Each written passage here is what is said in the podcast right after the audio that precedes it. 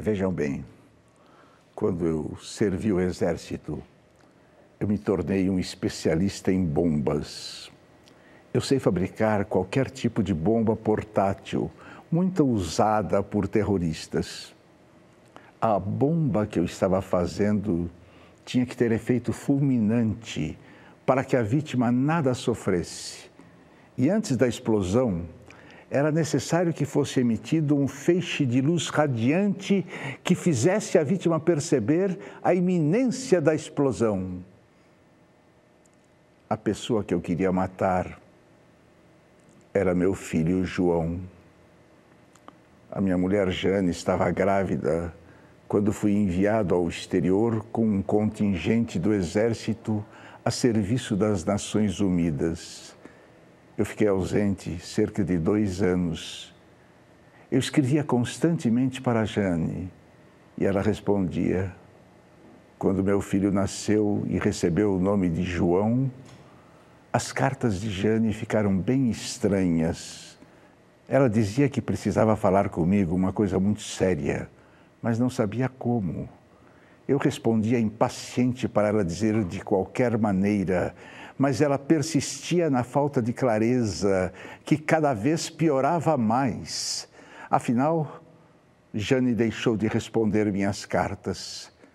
Quando voltei da missão da ONU, corri para casa assim que desembarquei no aeroporto. Jane abriu a porta para mim.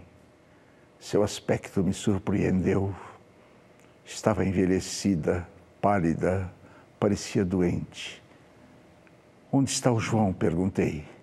Jane começou a chorar convulsivamente, apontando a porta do quarto onde ele estava. Eu entrei no quarto, seguido de Jane. João estava deitado no berço, um menino lindo que, ao me ver, deu um sorriso. Peguei-o no colo. Então tive uma surpresa que me deixou atônito. João só tinha uma perna e um braço eram os únicos membros que possuía.